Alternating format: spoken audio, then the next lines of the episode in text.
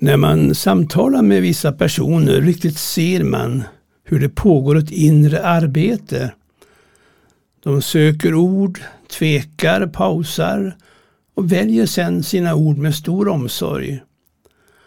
Andra pladdrar på i ett flöde utan att ta omvägen via huvudet. Ja, idag funderar jag vad som döljer sig i vårt inre. Välkommen till vardagsfilosofi av människans själ.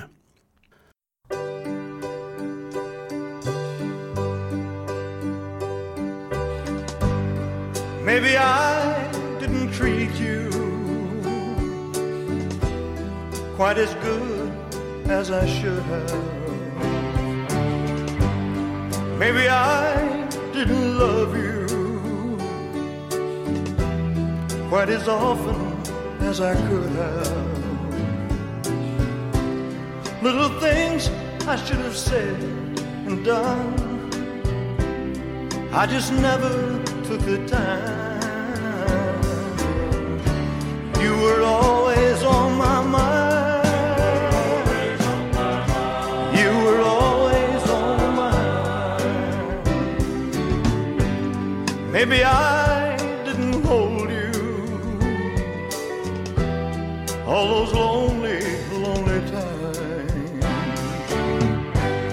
And I guess I never told you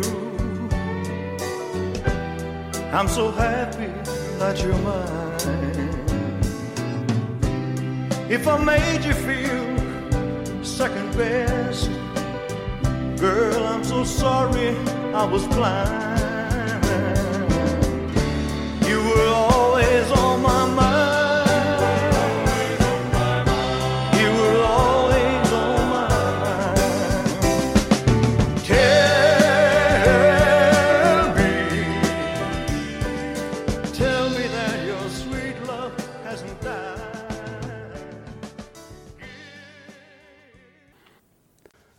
Vår själ eller vårt inre kansli det består förenklat uttryckt av tre rum. Ett till förståndet, ett till känslan och ett till viljan. Ibland kan vi glutta in det för som det heter, ögonen är själens spegel. Det är nära till hands att fundera vilket av rummen som betytt mest för en. I mitt fall styrdes jag tveklöst som grabb och en bra bit upp i åren från känslorummet. På fotbollsplan kunde jag blanda plattmatcher med topprestationer, allt efter humör och dagsform. Men också beslutet att läsa till präst. Det byggde mest på känslan av att vara på rätt väg. Förnuftet fick tiga, för jag hade inte mycket på fötter kyrkligt sett. Huvudet kom till användning först när jag flyttade in i kollektivet för teologer i Lund. Jag imponerades av kamraternas förmåga att resonera i flera led, göra utvikningar och för att sen komma tillbaka till huvudfåran och dra olika slutsatser. Och med studier i teologi så började också viljan att ta plats. Jag fick ett mål och började prioritera min tid på ett helt nytt sätt. Men det var egentligen med skrivandet som intellektet började ta för sig på allvar. Visst var känslor viktiga för kreativiteten. Likaså viljan för att inte ge upp när det tog emot. Men när jag såg och läste svart på vitt att det jag tänkt inte alltid stod på pappret så blev eftertankar och reflektion allt viktigare. Ja, man kan fråga sig hur pålitligt egentligen vårt inre kansli är. Förståndet vill gärna bestämma över de andra två. Men begåvning är så mycket mer än IQ. Vi talar också om EQ, det vill säga emotionell intelligens. Se bara på alla skickliga hantverkare. Vi säger av gammal vana det sunda förnuftet men vi borde nog ibland säga det osunda förnuftet istället. För det har nämligen ett sjukligt kontrollbehov då det saknar tillit. Inte heller förmår förnuftet leva i nuet utan ältar helst gamla saker eller oroar sig för framtiden. Den här ängslan det börjar när Adam och Eva i tidernas begynnelse åt av den förbjudna frukten och drevs ur Edens lustgård. De vill ju bli som Gud, men som tack eller snarare straff blev de medvetna om sina brister och svagheter. Och plötsligt såg de att de var nakna, skämdes och gömde sig, både för Gud och för varandra. Och med den här rädslan så kom kontrollbehovet och ängslan. Där är vi idag, med ett förnuft på gott och på ont.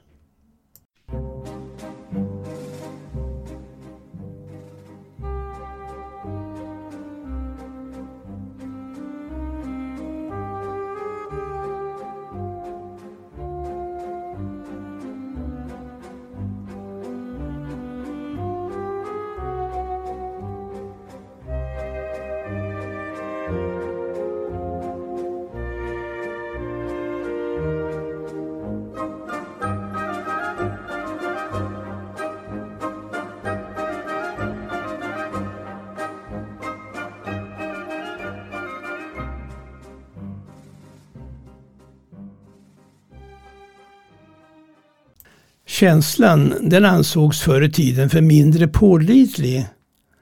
Kanske på grund av dess svajighet och ombytlighet. Men idag har den seglat upp som en ny auktoritet. Det kanske är så för att många hänvisar till den med att känslor har aldrig fel. Och det ligger mycket i det. Och känslor är viktiga för mig också när jag skriver. I det tredje rummet där hittar vi grabbar och tjejer med bra pannben fast man borde nog säga att de är viljestarka. Många här har gått in i den berömda väggen eftersom de ogärna lyssnar på varningssignaler från grannar utan de stänger av och kör på. Men viljan är bra i mycket för utan en stark vilja så kommer man ingenstans. Särskilt när det vankas uppförsbackar. Själens fem spejare, syn, hörsel, lukt, smak och känsel, de är guld värda. Men utan ett fungerande kansli blir det inte bra. Ändå måste sägas att livet är mer än detta kansli. Människan är en helhet av kropp, själ och ande. Och vissa menar att det är själen som lämnar kroppen när vi dör. Men jag är tveksam det är snarare anden, vad det nu är. Till det får jag återkomma. Ett är dock säkert. När passionen tar över måste även kansliet lyfta på hatten och försöka hänga med i svängarna. Passion som betyder både kärlek och lidande. Niklas Strömstedt, han vet vad det handlar om. Tack för idag.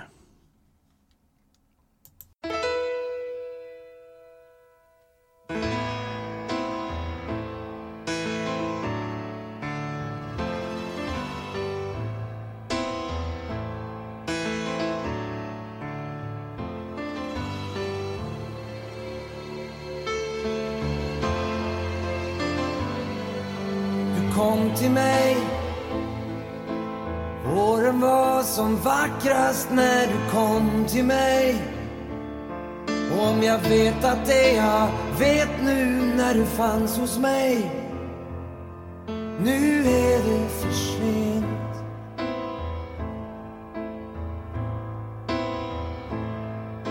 Förälskade satt vi på balkongen och berusade vi delade en flaska till och älskade varandra till sömn. Och när vi vaknade var rummet ljust och gatan utanför var lika full av liv och rörelse som jag. Och i en säng på tredje våningen drack vi te med mjölk och honung. Du hade en gitarr och jag spelade, du dansade. Den sommaren vi åkte ut på Lidingö och hem igen och körde på en fågel och begravde den någonstans vid en sjö.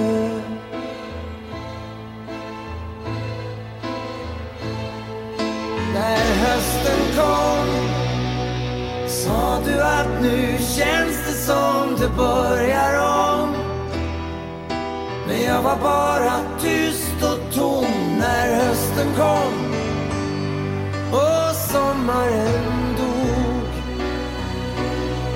Men det händer att jag går förbi huset som du bodde i. Det händer att jag ser dig